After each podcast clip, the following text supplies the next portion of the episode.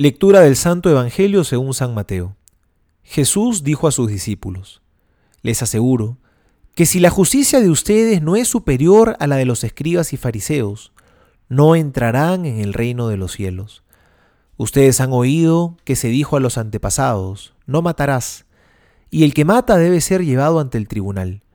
Pero yo les digo que todo aquel que se irrita contra su hermano merece ser condenado por el tribunal y todo aquel que lo insulta merece ser castigado por el Sanedrín, y el que lo maldice merece la gehenna de fuego.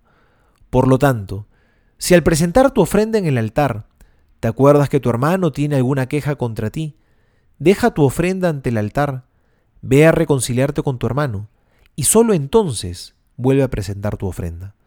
Trata de llegar enseguida a un acuerdo con tu adversario mientras vas caminando con él no sea que el adversario te entregue al juez y el juez al guardia y te pongan preso.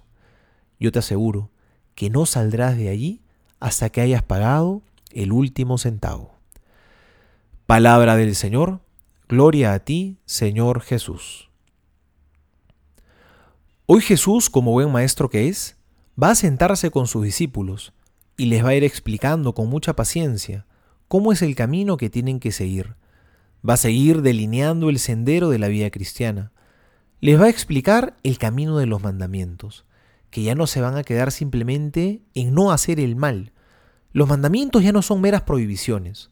Ahora Jesús los va a elevar a hacer el bien, a la altura del mandamiento del amor.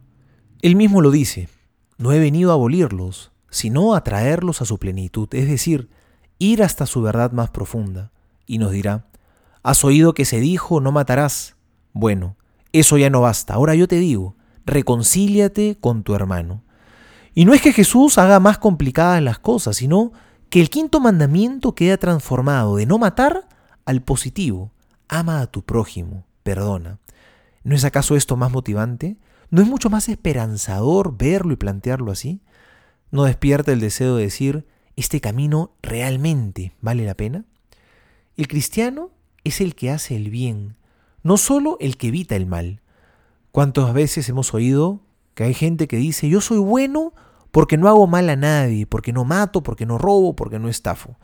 Muy bien, quizás no seas una persona malvada, pero sí eres un gran mediocre.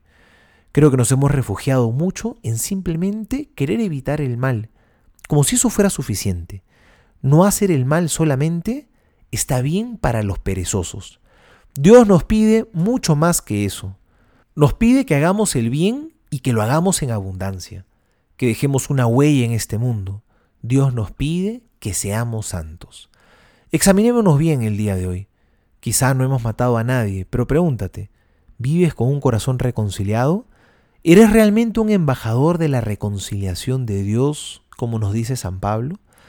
Que este tiempo de cuaresma sea un verdadero tiempo de conversión. Reconcíliate entonces, que ese sea tu ayuno, que ese sea tu sacrificio agradable a Dios, un corazón reconciliado con el Señor y con los hermanos. Soy el Padre Juan José Paniagua y les doy a todos mi bendición en el nombre del Padre y del Hijo y del Espíritu Santo. Amén.